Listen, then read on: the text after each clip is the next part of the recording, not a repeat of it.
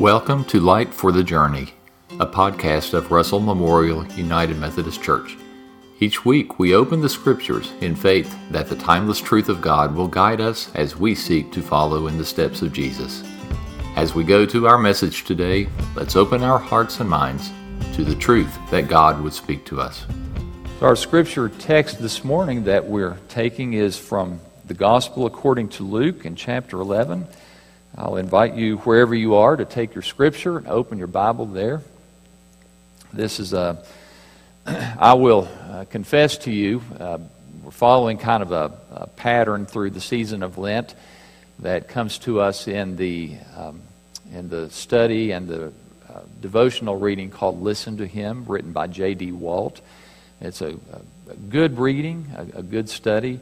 Uh, the scripture that was appointed for this week's sermon I have to admit, I laid it out, and then I got into this week, and I thought, boy, this is an odd scripture from which to preach. But it, it still speaks to us, and so uh, let's let God's word have its way with us today. We're in Luke 11, reading from verse 37.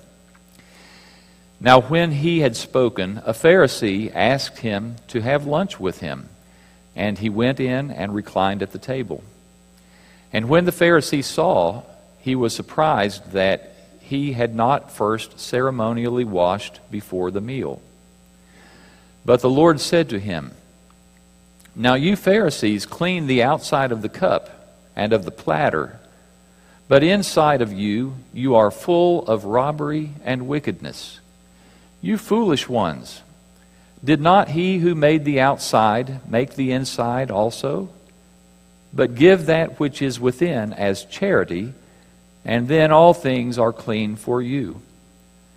But woe to you, Pharisees, for you pay tithe of mint and rue and every kind of garden herb, and yet disregard justice and the love of God. But these are the things you should have done without neglecting the others. Woe to you, Pharisees, for you love the front seats in the synagogues and the respectful greetings in the marketplaces.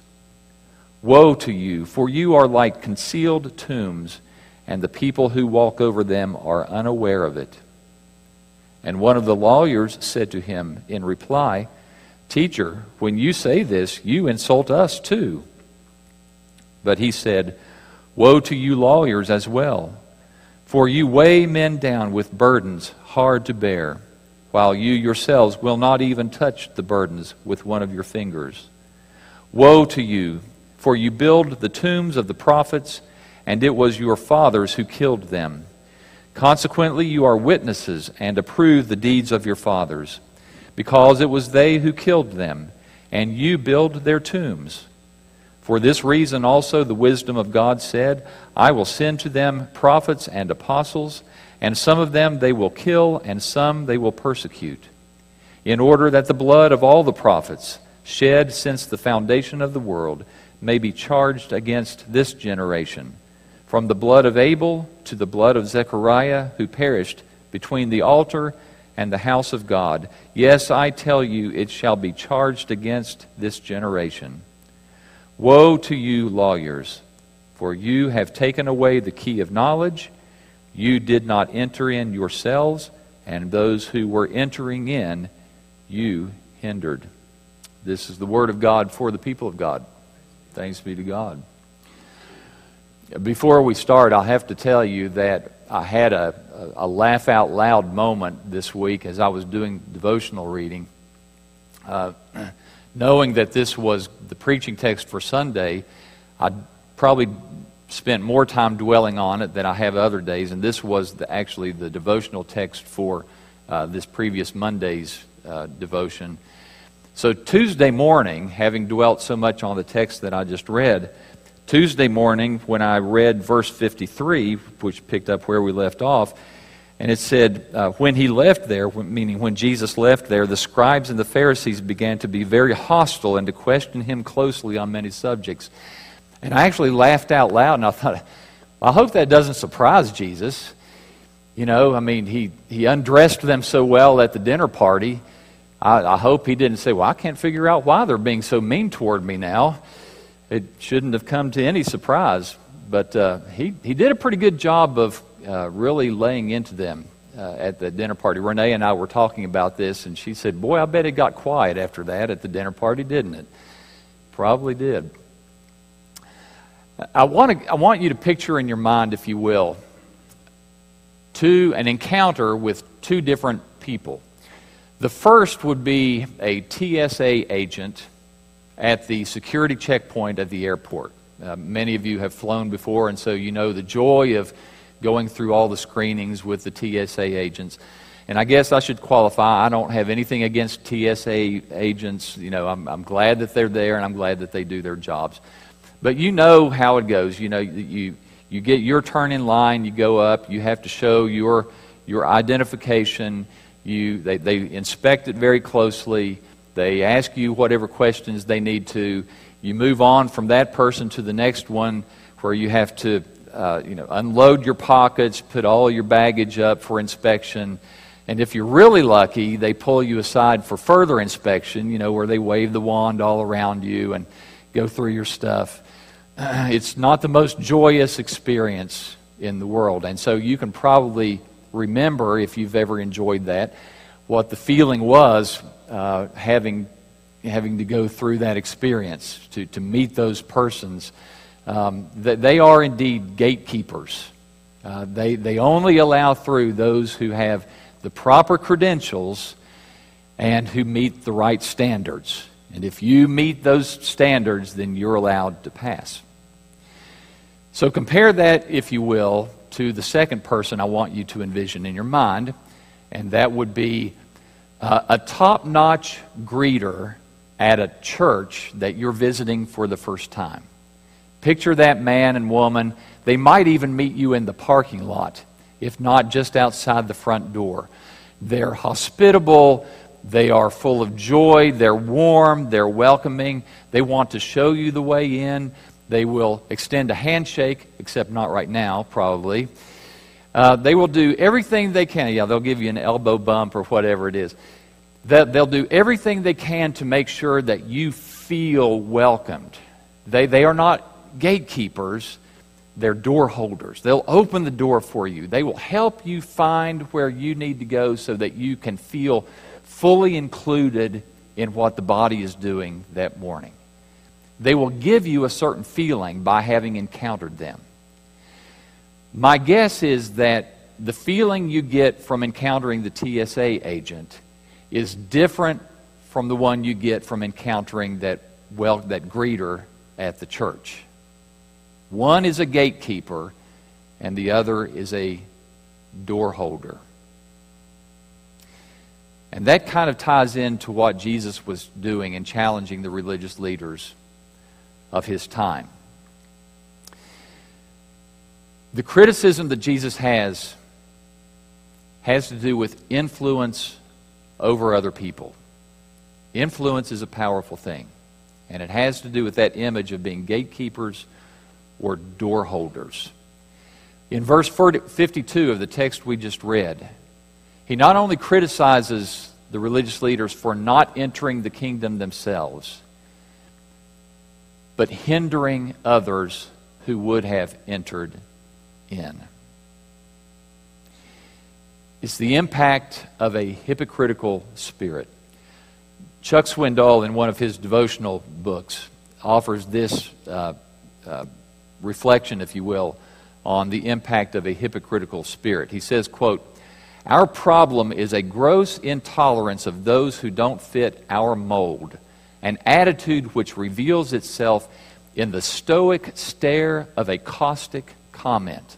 Such legalistic and prejudiced reactions will thin the ranks of the local church faster than fire in the basement or flu in the pew A pretty timely analogy to use on a day like this. You're either welcoming them in or you're screening them out.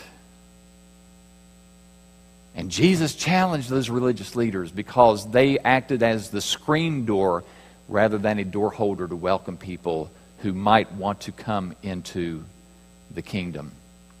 The whole thing begins when Jesus accepts a, uh, an invitation to go to a Pharisee's house uh, for, for lunch. and he, they go in, and the Pharisees obviously do what the Pharisees normally would have done before a, a meal. They would have ceremonially washed. Now, we encourage people today to wash your hands, which I hope you always do. It's about hygiene, but what they were doing was not so much about hygiene, it was being ceremonially clean. And they noticed that Jesus did not uh, partake in a ceremonial washing of his hands before he had the meal. I don't know if Jesus did it intentionally in order to kind of bait them into a conversation. I don't know that uh, somebody may not have actually commented on it when they observed that Jesus do it, that didn't, didn't ceremonially wash. The text does not tell us whether that, or not that happened. It's just that they observed it. And Jesus might have just boldly jumped both feet right in and started the conversation himself. But he, he, he basically says to them, you, you all have this habit of paying such close attention to the outside and not looking at the inside. Our devotional writer for the week, J.D. Walt, said that they had an outside in approach to their spirituality. He says, You wash the outside of the cup, but you don't wash the inside of the cup. Now, when you and I wash dishes, we wash both sides, right? So, but, but Jesus' point is you're, you're, you're thinking that just because you've washed the outside that everything is good. You're not paying attention to the inside of the cup. And probably that's where you should start paying attention. In, in the 24th Psalm, the writer says, Who shall ascend the hill of the Lord, and who shall stand in his holy place? Those who have clean hands and a pure heart. And it's like Jesus is saying to those religious leaders, if you will pay attention to, the, to whether or not you have a pure heart, the clean hands will come as a result. But as it is, all you look at is whether or not you have clean hands. And you're not paying attention to the fact that your heart is very, very impure. And that's why Jesus goes on. If, we, if you look forward just a little bit to, uh, the, to the beginning of chapter 12, uh, Jesus moves on from there and he takes his disciples. There's multitudes around him. But he says first to his disciples in the end of verse, uh, verse 1 Beware of the leaven of the Pharisees, which is hypocrisy. It's not that he took so much issue with the teaching of the law, but it was their hypocritical spirit that was hindering other people from coming in. We'll get back to that in just a minute. Jesus challenges the Pharisees and the lawyers, and really all the religious leaders, because of their hypocrisy. The fact that they teach one thing and end up doing another. The fact that they teach something, but their hearts are far from it. And as we look through this text that we read a few minutes ago, we can find some very particular ways in which Jesus challenged their hypocrisy. If you look first in verse 42, Jesus says to the Pharisees, Woe to you, because you pay a tithe of mint and rue and every kind of garden herb, and yet you disregard justice and the love of God. You should have been doing the one without disregarding the other, without leaving the other undone. Jesus says, it's, in essence, do both. This would be what I might call the hypocrisy of empty practices, the hypocrisy of empty practices. Here we are in a season of Lent, and we are in a, a season where we, uh, it's, it's uh, often a habit of us to take on more practices. Now, most of us who are either gathered in this place or those who are watching from some other place, we could list some religious practices that we carry on re- regularly. We show up for worship, we read our Bible, we pray. There are a lot of practices that we do, and we do them for a reason. There's a reason behind them. The problem is when we lose touch between the practice and the meaning behind it. Here's, here's the way the devotional uh, writer J.D. Walt framed it this week. He, at one point, he said, It's like we have mastered the motions, but we have completely lost track with the movement of Jesus. Jesus had a movement among people, a movement of changing hearts, of transforming lives, of touching people in their deepest places. And, and the fruit of that were, were lives that were completely turned around, 180 degrees sometimes. Our problem sometimes is that we continue to go through the motions of our religion, but we've forgotten what the movement is. The motions don't have any weight anymore. Brett, I'll bet you remember the, the old movie called The Karate Kid. You remember that? Okay. I'm afraid some of our younger generation won't appreciate the movie The Karate Kid. If you're a young person and you don't know The Karate Kid, you need to look that up on Netflix or wherever you can get it and watch that movie. It's a movie about a, a, a teenage boy who was, you know, having problems being bullied. He wanted to learn the, the, the art of self defense through karate. And so he goes to this Asian man, a, wise older Asian man who was known to be a master of karate, and he wanted him to teach him the art of karate. At first, the guy didn't want to do it, but he, eventually he said, okay. And so he started teaching the boy by having him wash and wax his car. You remember that? And he said, when you wash, you have to do it a certain way. Your hand movements have to go a certain way. You wash, you, you know. And then he said, you know, wax, when you put the wax on, you have to, uh, you know, a certain circular motion. When you wax off, it's a, it's a different motion, a different circular motion. And the boy just didn't understand. He said, all, all he saw was the guy's just having me wash and wax his car over and over and over again. All I'm doing is washing and waxing his car. And when he was doing it, he wasn't paying attention to the hand motions. And he said, No, no, when you wax, wax on, wax on, wax on. When you take the wax off, you wax off, wax off, wax off. And the boy was being taught without even realizing what he was being taught. And eventually the man got him to the point where he said, Okay, now you're going to learn what you've been learning all along. And he said, Wax off. And the, and the boy did the motion. And he showed him how that motion that had been ingrained in him taught him something valuable. Wax off, and he did another motion. And all of these motions were able to fend off or to, to do some kind of motion that he really needed to learn. All along, he had been realizing the, the practice was getting down deep into him, and it meant something, even though he didn't know it. There's a connection between the, the practice and the meaning behind it. And sometimes we just simply lose that. Jesus said, You're, you're paying your tithes of all kinds of things, the herbs and all the you're, you're doing the motions. But you have lost touch with the reality that those motions should be teaching you the love of God, the, uh, the dynamic of God wanting you to be tenderhearted, open to, the, to being generous in other ways to the needs that you have around you. It's like Jesus saying, when you're practicing this, you ought to be learning the fact that God has put in your hand the ability to impact the world for the causes of justice and mercy on behalf of other people. But you're blind to that. And so you come and you go through the religious practice and you think you've done your duty. And your heart is cold and your eyes are blind to the need that is all around you. You should be paying your tithe. You should be doing the religious practice but learning the meaning behind it, making your heart tender for causes of justice and mercy. And see, I would just wonder if the same is not sometimes true with us, whether it's through the practice of tithing, whether it's through the practice of regular worship, showing up habitually in the same place to gather with God's people. All of these things we do, but there's a meaning behind all of it. And Jesus challenges the hypocrisy of empty practices. What we do always has a meaning. Let's not let, uh, uh, let, let's not be good at going through the motions and being completely lost from the movement of Christ. The next thing he says is in verse 43. He challenges them again and says, Woe to you, Pharisees, for you love the front seats in the synagogues and the respectful greetings in the marketplaces. It's the hypocrisy of pride.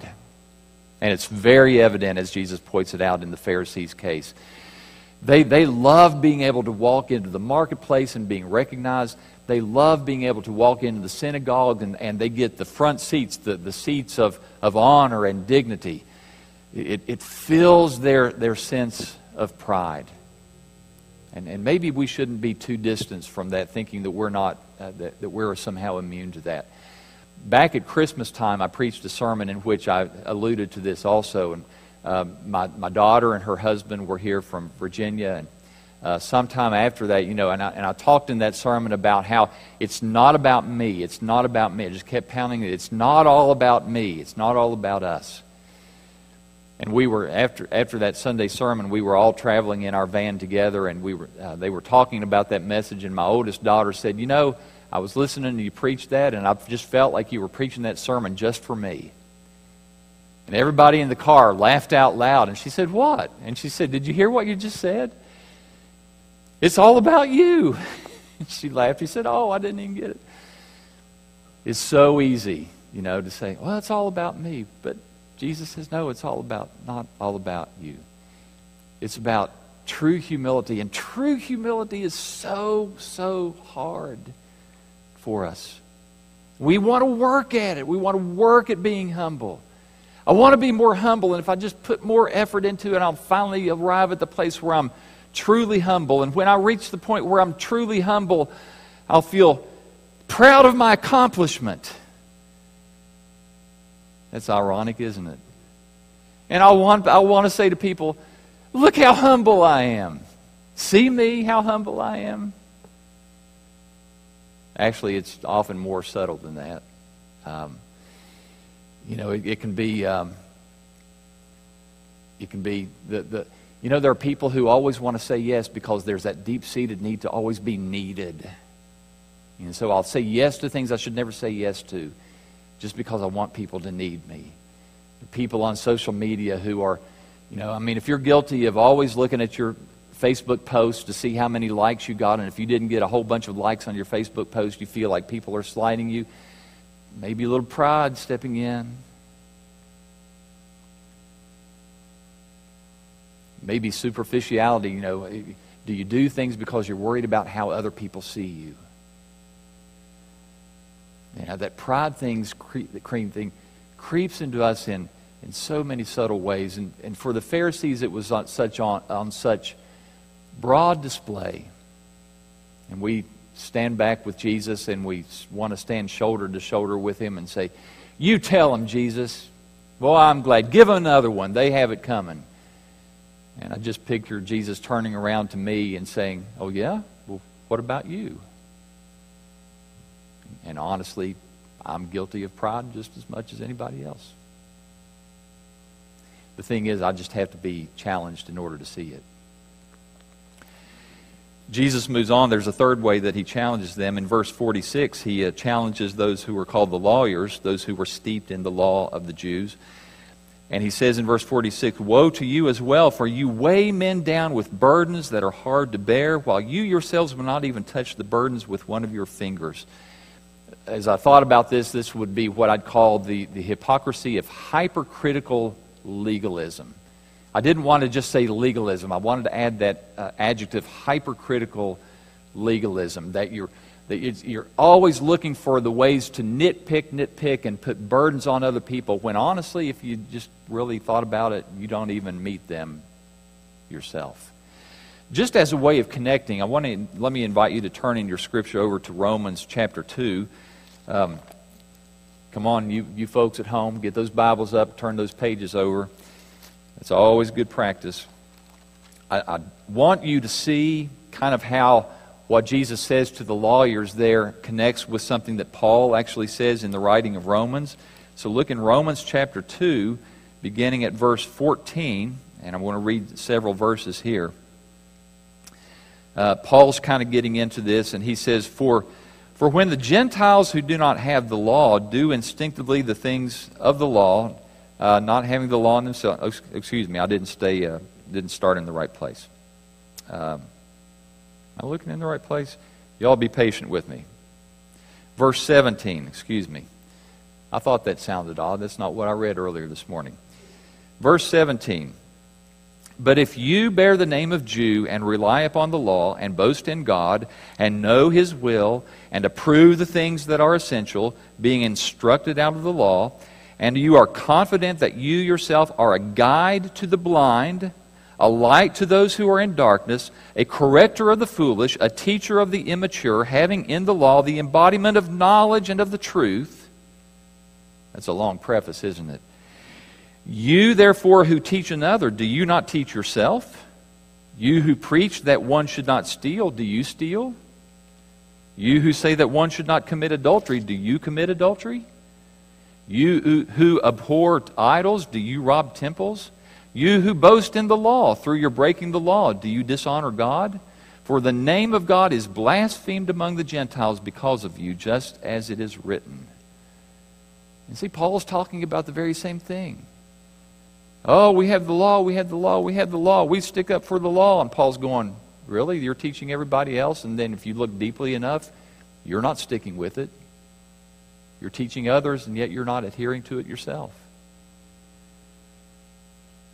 And just as another way of making connection, I want you to uh, hear once again, uh, these are very familiar words, but you find this in Matthew 11. Uh, you can find it in verses 28 through uh, 30 in Matthew chapter 11. And Jesus makes this comment. I just kind of want you to take this familiar saying of Jesus and, and apply it back to what he was talking about in, in Luke 11. Jesus says in Matthew 11, verse 28, Come to me, all who are weary and heavy laden, and I will give you rest. Take my yoke upon you and learn from me, for I am gentle and humble in heart and you shall find rest for, my, rest for your souls. For my yoke is easy and my load is light. Come to me, all who are weary and heavy laden. I will give you rest. What do you think Jesus is talking about? We usually hear that and we go, oh, you know, all those, I'm just so tired in life, you know, so many responsibilities, the hectic, hecticness of life, you know, and I just want to find rest from it. What Jesus is talking about is you've been learning from all these religious, religious teachers who are doing exactly what Jesus says in verse 46. You weigh men down with burdens that are hard to bear, and yet you're not even willing to carry them yourself. The people were burdened, they were tired, they were weighed down, trying to meet the standard of the law that these religious leaders had been laying onto them. And Jesus says, Woe to you because of that. Woe to you. I can still remember as plain as day. I've shared this some time back. I'll share it again. I remember as plain as day sitting in the congregation I was serving at the time, and it's been a long time ago. It was early in the service, and I noticed a young man walk in to the sanctuary and walk up toward the front to be seated with his family. And when I say young man, I don't mean a teenager. I'm talking about a young adult man who had a wife and children. His family was already there. He had come in uh, kind of late, which he had a very good reason for. Um, and he sat down, and he was wearing a ball cap. And I immediately started seeing the rumblings in the choir. A little murmur, murmur, murmur. And I just kept watching as uh, one person passed to another, passed who passed to another, whispering in the ear until the appointed henchman got up from the choir, walked down to where the young man was sitting, leaned over to him and whispered in his ear, after which I saw the young man just very sheepishly and probably embarrassed take his cap and lay it down. Now, I want to ask you a question. Is that door holding or gatekeeping? Gatekeepers are the ones who make sure that you have all the proper documentation and meet all the right standards. The door holders are the ones who say, The kingdom awaits you. Come on in. And I share that because all of this matters.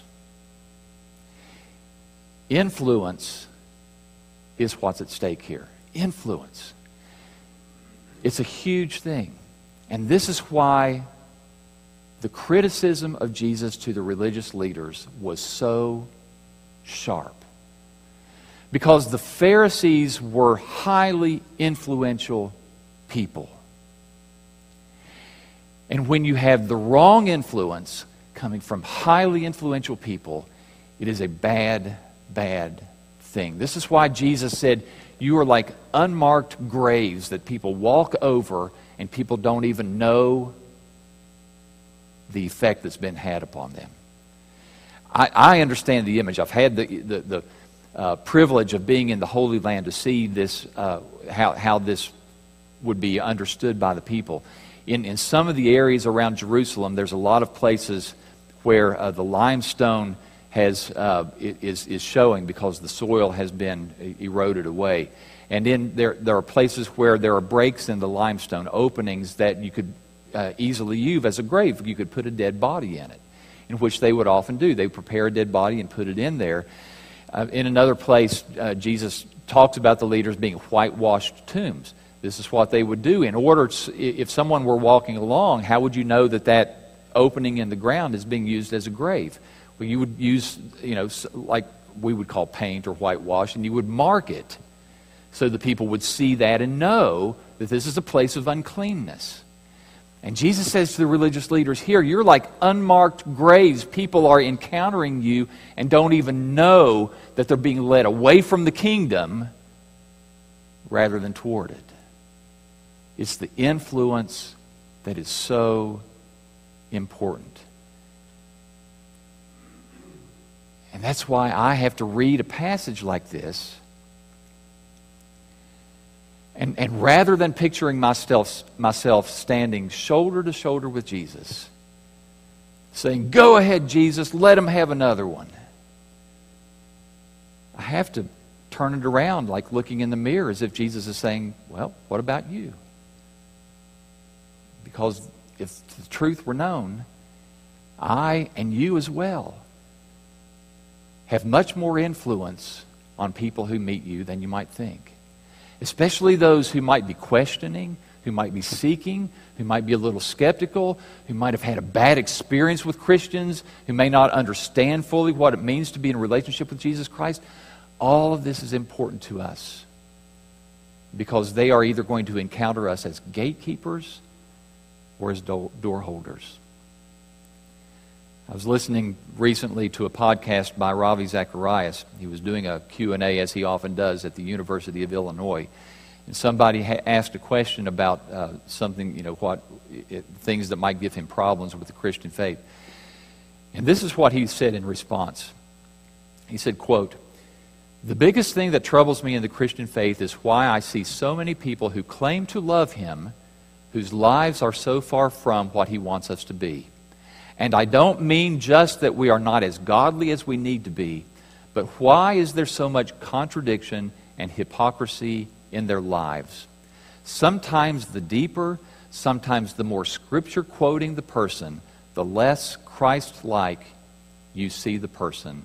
I struggle with that. End quote. And that's a powerful statement. I'm not perfect. I'm not the way that Christ would have me to be in every instance, and neither are you. But honestly, there are ways in our lives that we are probably being hypocritical and we don't even know it. And that's why we really need the Holy Spirit to show up and let God's Word speak to us and challenge us and change us. That we, that we might be for the world a, a door holder to say, Christ is inviting you to come in. We need you to know the Savior, to know the, the wonderful, transforming love that Jesus offers to you. And I want to be the last one to stand in your way. And I'll say this I don't know who's wherever listening to this, you know, in your living room or, or maybe you're driving down the road listening to this.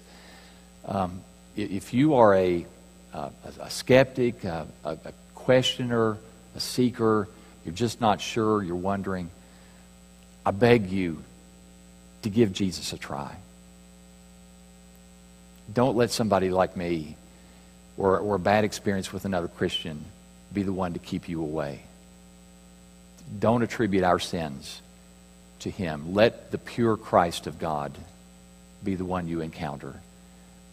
And by God's help, may we, we be the ones who truly represent Him to the world. Let's pray. Father, the words that Jesus spoke so long ago um, are still challenging to us today. And Father, I pray that your Holy Spirit would open our eyes to the ways that we have perhaps not represented you well to others. Uh, we've been sometimes gatekeepers who um, honestly put barriers in the way that just don't need to be there. And so, Father, as we repent of that, help us to change our ways. Help us in all ways to be Christ like for those who would meet us. May we be those who are eager to welcome those who would come to you. Accomplish that through us. We give you the praise in Jesus' name. Amen. We are glad that you chose to spend this time with us in God's Word. You can watch our worship services online at www.rmumc.net. May the Lord grant you the light of His truth as you journey through this day.